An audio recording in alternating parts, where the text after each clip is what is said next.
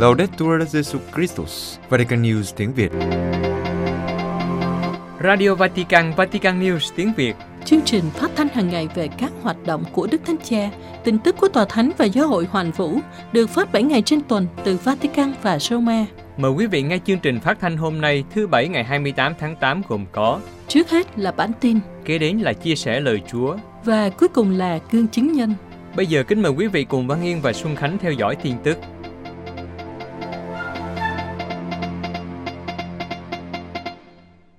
Đức Thánh Cha tiếp các thành viên mạng lưới các nhà lập pháp công giáo quốc tế. Vatican, sáng thứ Sáu 27 tháng 8, trong cuộc tiếp kiến dành cho khoảng 200 tham dự viên cuộc gặp gỡ của mạng lưới các nhà lập pháp công giáo quốc tế, Đức Thánh Cha mời gọi các nhà lập pháp đưa ra những luật định khôn ngoan để giúp các tiến bộ khoa học phục vụ ích chung và thăng tiến nhân phẩm. Tham dự cuộc tiếp kiến bao gồm các nhà lập pháp và các nhà lãnh đạo chính trị và dân sự của một số quốc gia. Đặc biệt có Đức Hồng Y Sơn Bon và Đức Thường phụ Ignatius Afrenhai của Giáo hội Chính thống Siro. Mở đầu bài diễn văn, Đức Thánh Cha nhắc lại rằng, từ khi thành lập vào năm 2010, mạng lưới các nhà lập pháp công giáo quốc tế đã đồng hành, hỗ trợ và thúc đẩy công việc của Tòa Thánh, làm chứng cho phúc âm trong việc phục vụ các quốc gia của anh chị em và cộng đồng quốc tế nói chung. Ngài cảm ơn tình yêu của họ dành cho giáo hội và sự sẵn sàng hợp tác với sứ mạng của giáo hội. Đề cập đến hậu quả tàn phá về kinh tế và xã hội do đại dịch gây nên, Đức Thánh Cha nhấn mạnh đến trách nhiệm phục vụ lợi ích chung của các nhà lập pháp và các nhà lãnh đạo chính trị. Theo Đức Thánh Cha, điều này đòi hỏi không chỉ đơn giản là chống lại virus hoặc tìm cách trở lại nguyên trạng như trước đây. Nó đòi hỏi phải đối mặt với những nguyên nhân sâu xa hơn mà cuộc khủng hoảng đã bộc lộ và làm trầm trọng hơn. Đó là đói nghèo, bất bình đẳng xã hội, thất nghiệp phổ biến và thiếu khả năng tiếp cận giáo dục.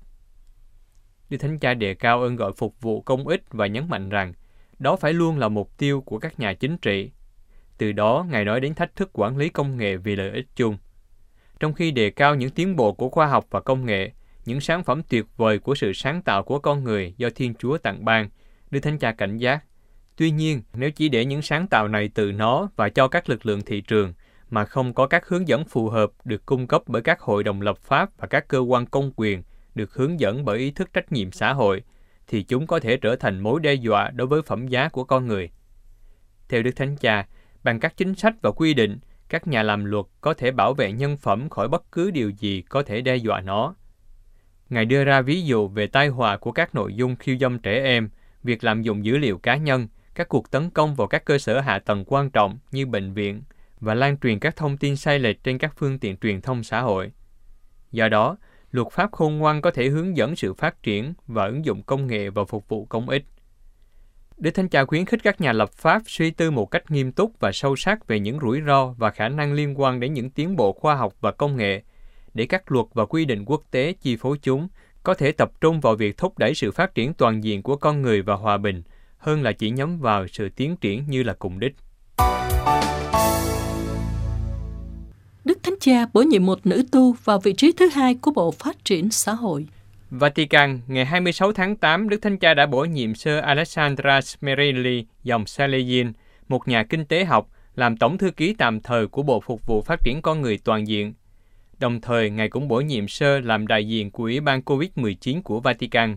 Thông cáo của Vatican cho biết, Sir Smerelli được bổ nhiệm thay thế đức ông Bruno Marie Duffe, tổng thư ký, và cha Augusto Giampini, phó tổng thư ký của Bộ Phục vụ Phát triển Con Người Toàn diện, vì hai vị trở về giáo phận quê hương của họ. Là tổng thư ký, Sir Smerilli thay thế đức ông Bruno Marie Duffe và là đại diện của Ủy ban COVID, Sir thay thế cha Augusto Giampini. Theo văn phòng báo chí tòa thánh, Đức Thánh Cha Francisco đã ra lệnh rằng đội ngũ quản lý của Ủy ban COVID-19 của Vatican bao gồm Đức Hồng Y Peter Turkson, Tổng trưởng của Bộ, Sir Alessandra Smerrilli và cha Fabio Baggio, Phó Tổng thư ký phân bộ người di cư và tị nạn. Sir Smerrilli, 46 tuổi, là một nhà kinh tế học và giáo sư. Sớt đã là Phó Tổng thư ký của Bộ từ ngày 24 tháng 3 năm nay và là một trong những nhà tổ chức chính của sự kiện Kinh tế Francisco năm 2020. Kể từ năm 2019, Sir Smerrilli cũng là cố vấn của quốc gia thành Vatican và là nhà tư vấn cho ban thư ký của Thượng Hội đồng Giám mục. vào mùa xuân năm 2020, Sơ được yêu cầu điều phối lực lượng đặc nhiệm kinh tế của Ủy ban COVID-19 của Vatican. Sơ Smarilli là một trong hai phụ nữ nắm giữ vị trí thứ hai trong một cơ quan quan trọng của Vatican. Hồi tháng 2 năm nay, Đức Thánh Cha đã bổ nhiệm Sơ Natalie Beckert làm Phó Tổng Thư ký của Thượng Hội đồng Giám mục. Sơ Smarilli nói rằng Sơ rất biết ơn Đức Thánh Cha đã yêu cầu Sơ đảm nhận một nhiệm vụ rất thử thách.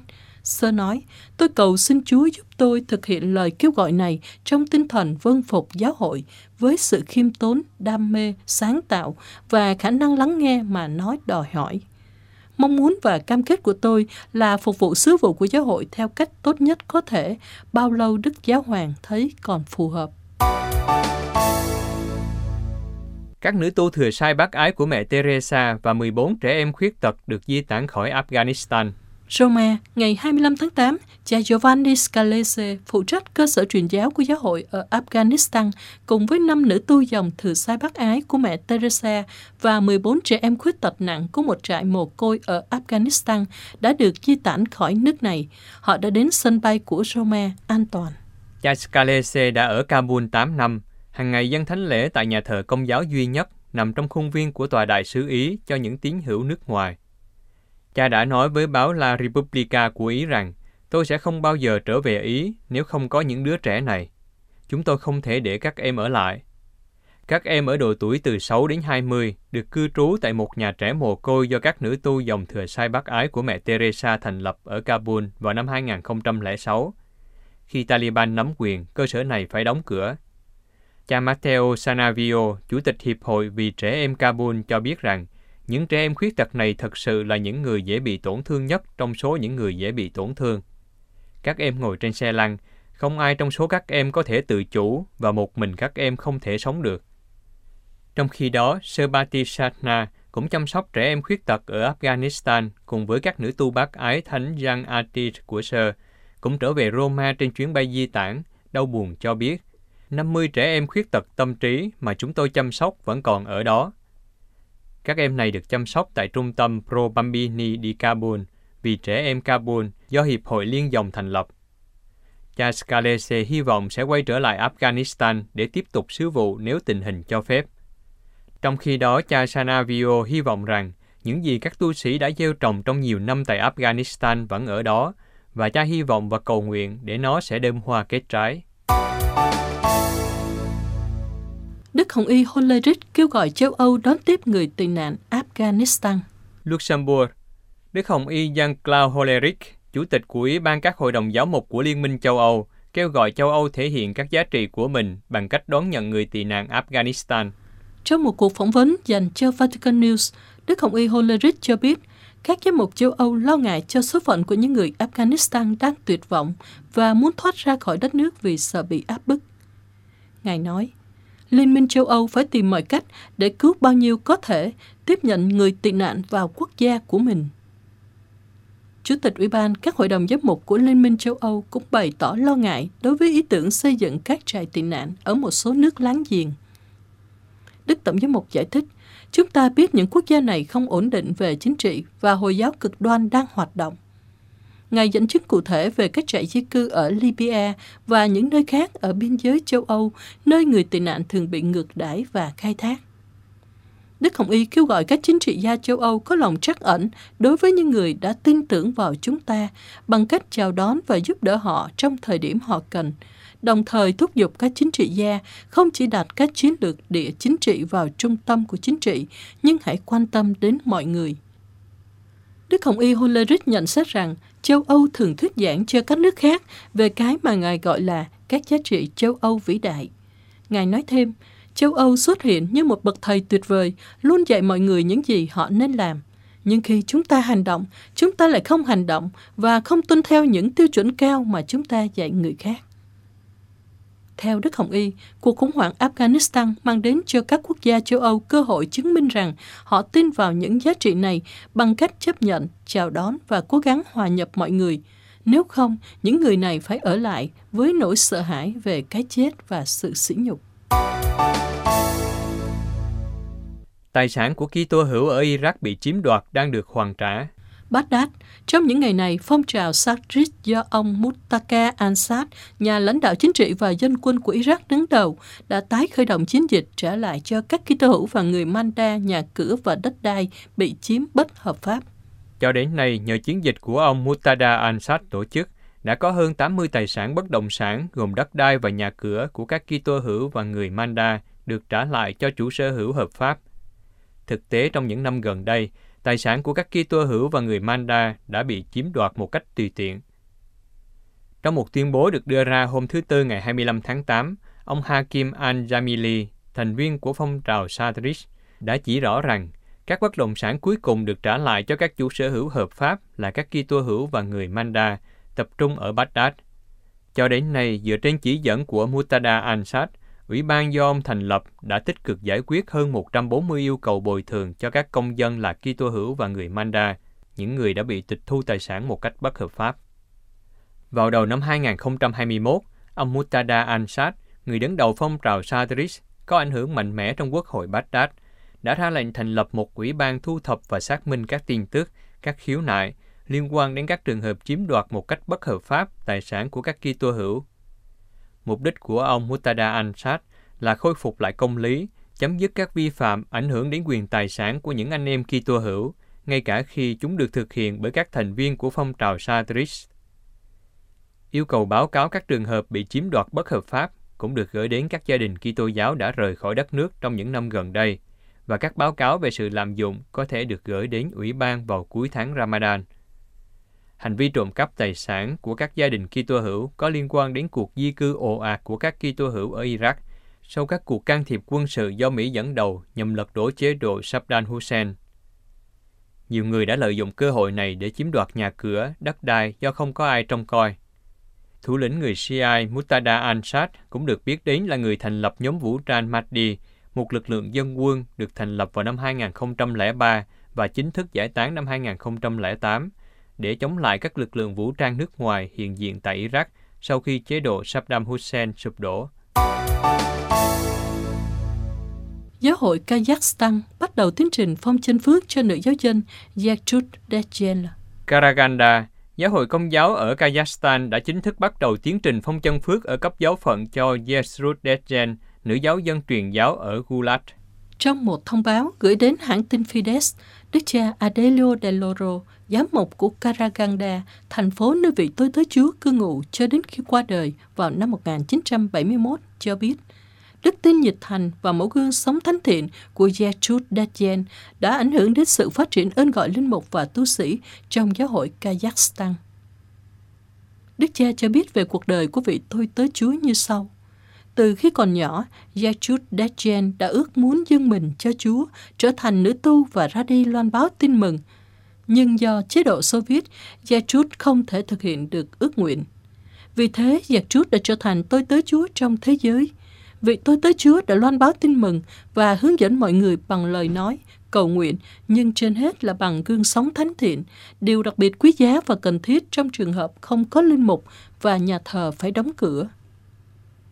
Năm 1941, khi chiến tranh bắt đầu, Yakut bị trục xuất đến thành phố Bakta Aran, miền nam Kazakhstan.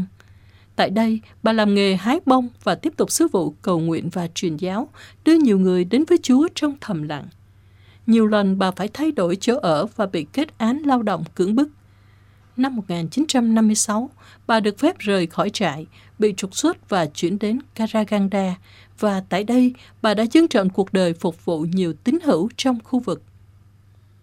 Trong tiểu sử của Gertrude Dejen có đoạn viết Người phụ nữ can đảm này không chỉ cố gắng giữ vững đức tin trong hoàn cảnh khó khăn của sự đàn áp của chế độ Stalin, nhưng cũng không sợ hãi khi rao giảng Chúa Giêsu Kitô cho các tù nhân của Gulag.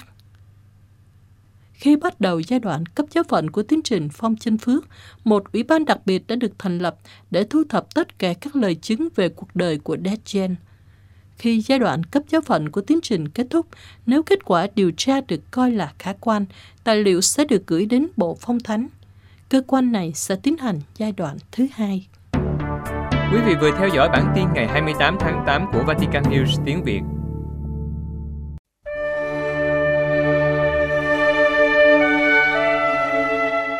Vatican News tiếng Việt Chuyên mục Chia sẻ lời Chúa Linh mục Du Xe Cao Gia An dòng tên chia sẻ lời Chúa Chúa Nhật thứ 22 thường niên.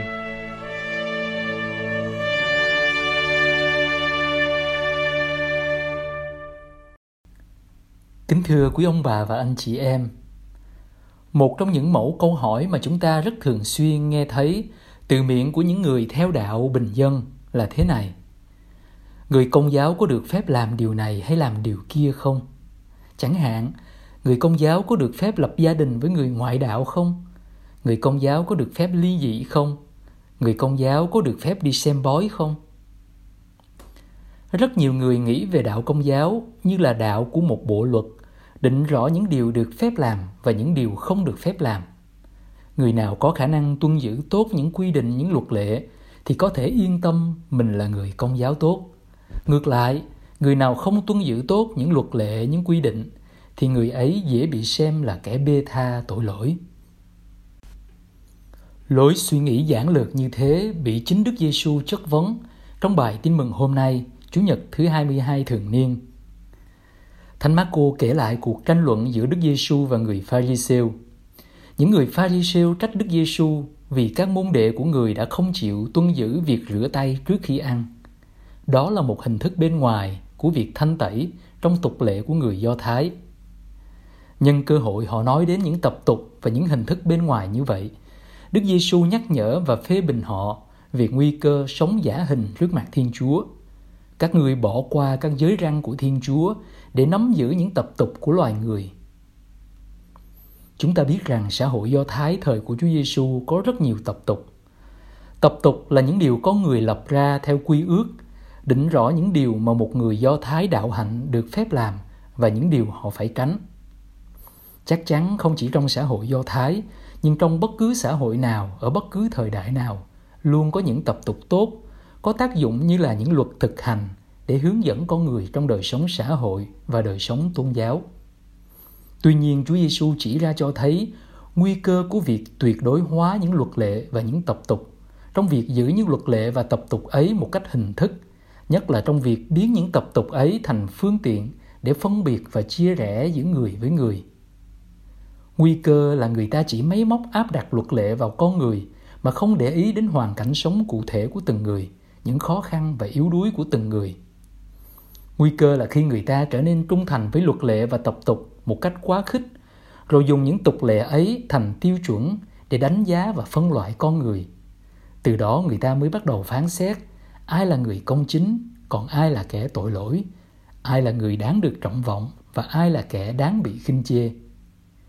Giống như các kinh sư và những người Pharisêu thời của Chúa Giêsu được gọi là những chuyên gia trong việc giải thích luật ngang qua những tục lệ cụ thể được áp đặt trong đời sống thường ngày. Họ luôn tỏ ra mình là người đạo đức, ngang qua việc giữ luật lệ và tuân thủ những tục lệ. Họ thường khinh miệt những kẻ không tuân thủ những luật lệ giống như họ. Họ trở thành những kẻ giả hình khi dùng chính việc tuân giữ luật lệ như một lớp phấn son để tô điểm cho bộ mặt bên ngoài của mình. Khi luật lệ và tập tục trở nên như phương tiện để phán xét và để phân loại giữa người với người, thì những phương tiện ấy làm cho con người lìa xa Thiên Chúa, lìa xa luật của Thiên Chúa. Luật của Thiên Chúa luôn dạy yêu thương hết thảy mọi người. Chỉ có những tục lệ của con người mới phân biệt đối xử giữa những người được cho là thánh thiện và những kẻ bị cho là tội lỗi. Những người được coi là đáng được yêu thương và những kẻ bị cho là phải bị ghét bỏ. Luật của Thiên Chúa dạy tôn trọng sự sống và phẩm giá của con người là bất khả xâm phạm. Chỉ có những cái lệ của con người mới cho phép hay không cho phép việc xâm phạm đến sự sống ngang qua vô vàng những hình thức khác nhau như phá thai, như trợ tử, như án tử hình. Luật của Thiên Chúa bảo vệ con người và mối tương quan gia đình. Chỉ có những cái lệ của con người mới cho phép con người ly tán và chấp nhận những kiểu hôn nhân không dựa trên luật của Thiên Chúa. Không chỉ có những người Pharisee ngày xưa, nhưng trong xã hội hiện đại của chúng ta có rất nhiều cơ cấu và mô hình sẵn sàng phá bỏ luật lệ của Thiên Chúa chỉ để chiều theo những tục lệ của con người, nhân danh tự do, nhân danh quyền lợi của con người. Một số quốc gia hiện nay đang phải đối mặt với nguy cơ là có những tập tục được lập ra chỉ vì một nhóm người nào đó, hướng đến cái danh cái lợi của một nhóm nhỏ nào đó, trở thành như là phương tiện trong tay những người có quyền có thế để nghiêng chiều những ưu tiên biệt đãi về phía họ. Trong cơn khủng hoảng của đại dịch và cách mà con người đối diện với việc xử lý đại dịch, chúng ta thấy rõ điều đó. Người ta có thể hô rất to những khẩu hiệu đầy tính nhân văn như không một ai bị bỏ lại phía sau, mọi người đều có quyền bình đẳng lựa chọn. Thế nhưng trong thực tế thì lại luôn có vô vàng những điều lệ bất thành văn khó hiểu. Luôn có một sự phân biệt rạch ròi giữa những người có quyền có thế và những kẻ bình dân áo vải, giữa người có quan hệ móc nối và quen biết so với những người cô thế cô thân, giữa kẻ giàu và người nghèo. Có những tục lệ có người đặt ra để phân biệt và xác định người nào được chăm sóc đặc biệt hơn, người nào được nhận vaccine sớm hơn, người nào được nhận loại vaccine tốt hơn. Trong hoàn cảnh sống, khi mà mọi người đều trở nên khó khăn túng quẫn vì thất nghiệp và đói khát, thì chỉ có những lục lệ kỳ lạ của con người mới phân biệt người nào được nằm trong diện hỗ trợ, còn người nào thì không, người nào được cơm gạo, còn người nào thì không, người nào được hưởng ngoại lệ, còn người nào thì không. Chỉ có những tục lệ bất công mới sinh ra tình trạng người có quyền có thế thì có quyền chọn loại vaccine mình muốn, còn kẻ cô thế cô thân thì phải chấp nhận như một ân huệ được ban phát. Có một khoảng cách rất xa giữa luật yêu thương của Thiên Chúa và những cái lệ của con người như thế. Thật nguy kịch nếu trong hoàn cảnh hiện tại, chúng ta lại hủy bỏ giới luật của Thiên Chúa là giới luật hướng đến một thế giới huynh đệ đại đồng và tràn đầy tình thương, chỉ để bước đi dưới sự ảnh hưởng và lèo lái của những tập tục và những điều lệ thiên lệch bị chi phối bởi lòng tham và những khuynh chiều của con người. Dưới ánh sáng của lời Chúa hôm nay, chúng ta cùng cầu xin cho việc hoán cải trong trái tim con người, đặc biệt là những người hữu trách và những bậc có chức quyền. Xin cho họ biết đặt giới luật yêu thương lên trên tất cả mọi sự. Xin cho những vết thương của con người ngày nay được chữa lành nhờ sức mạnh từ những con người biết sống theo giới răn yêu thương của Thiên Chúa. Amen.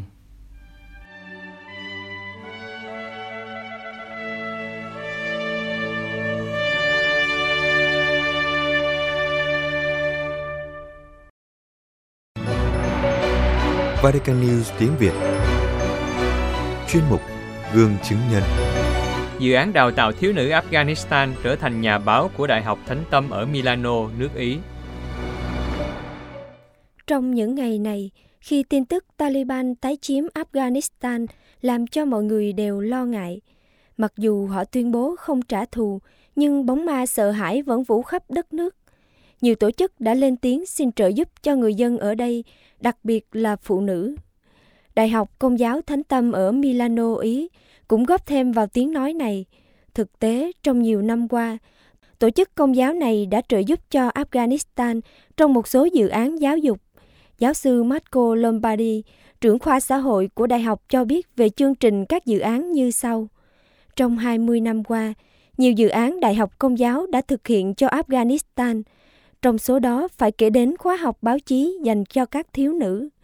Sau khi được đào tạo, câu chuyện của đất nước này được chính các thiếu nữ, những người chứng kiến trực tiếp thuật lại cho thế giới biết. Đây là một mục tiêu lớn để chống lại những lời ngụy biện và những thông tin sai lạc từ bên ngoài. Từ năm 2009 đến năm 2015, giáo sư Marco đã điều phối 7 nhiệm vụ ở Afghanistan. Giáo sư Marco đã đưa đến đây khoảng 20 giáo sư và phối hợp với quân đội Ý để làm việc. Quân đội Ý là một trong 28 quân đội của các quốc gia có mặt tại đây, với trách nhiệm tái thiết các thành phố. Thành phố Herat được giao cho quân đội Ý. Quân đội gồm 250 người, hỗ trợ các cơ quan dân sự tái thiết đất nước. Đại học Công giáo cộng tác với quân đội nên các giáo sư sống và sinh hoạt cũng như di chuyển bằng phương tiện của quân đội. Ở Herat, Đại học Thánh Tâm đã phát triển một khóa học báo chí dành cho các thiếu nữ. Mục đích của khóa học là đào tạo các nữ sinh viên trở thành những người đối thoại với các phương tiện truyền thông quốc tế.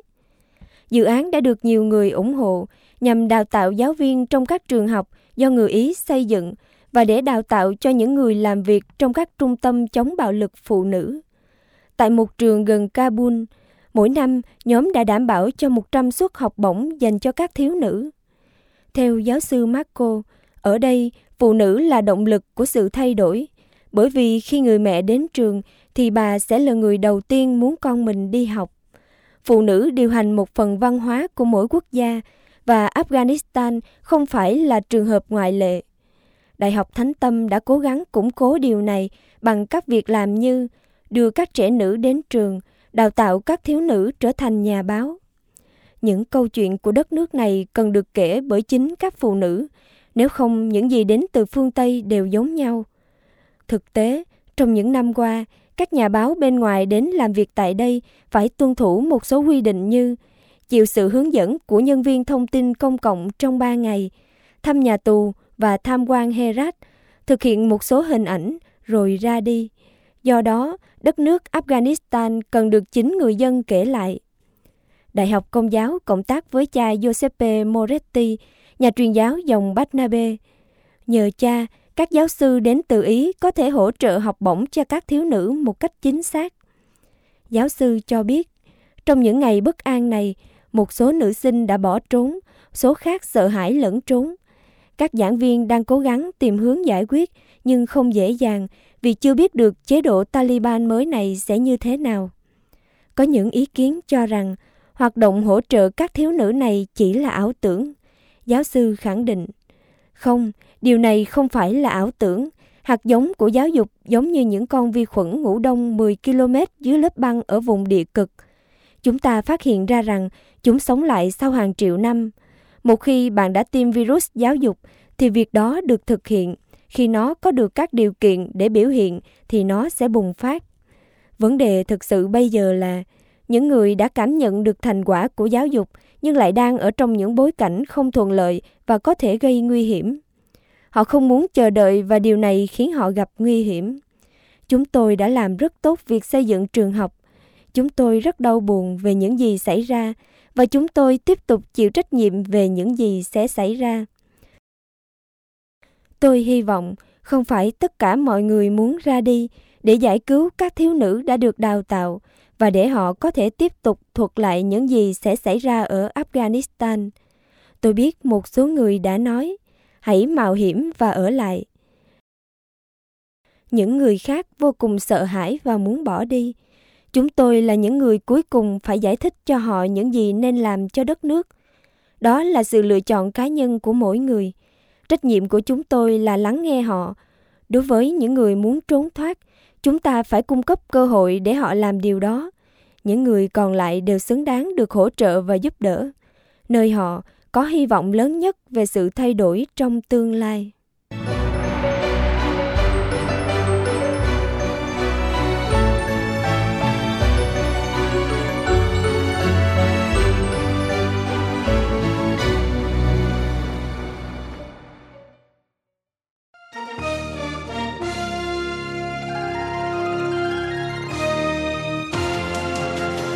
Cảm ơn quý vị đã chú ý lắng nghe chương trình Radio Vatican của Vatican News tiếng Việt. Xin Thiên Chúa chúc lành cho quý vị và toàn gia quyến. Laudetur Jesu Christus, ngợi khen Chúa Giêsu Kitô.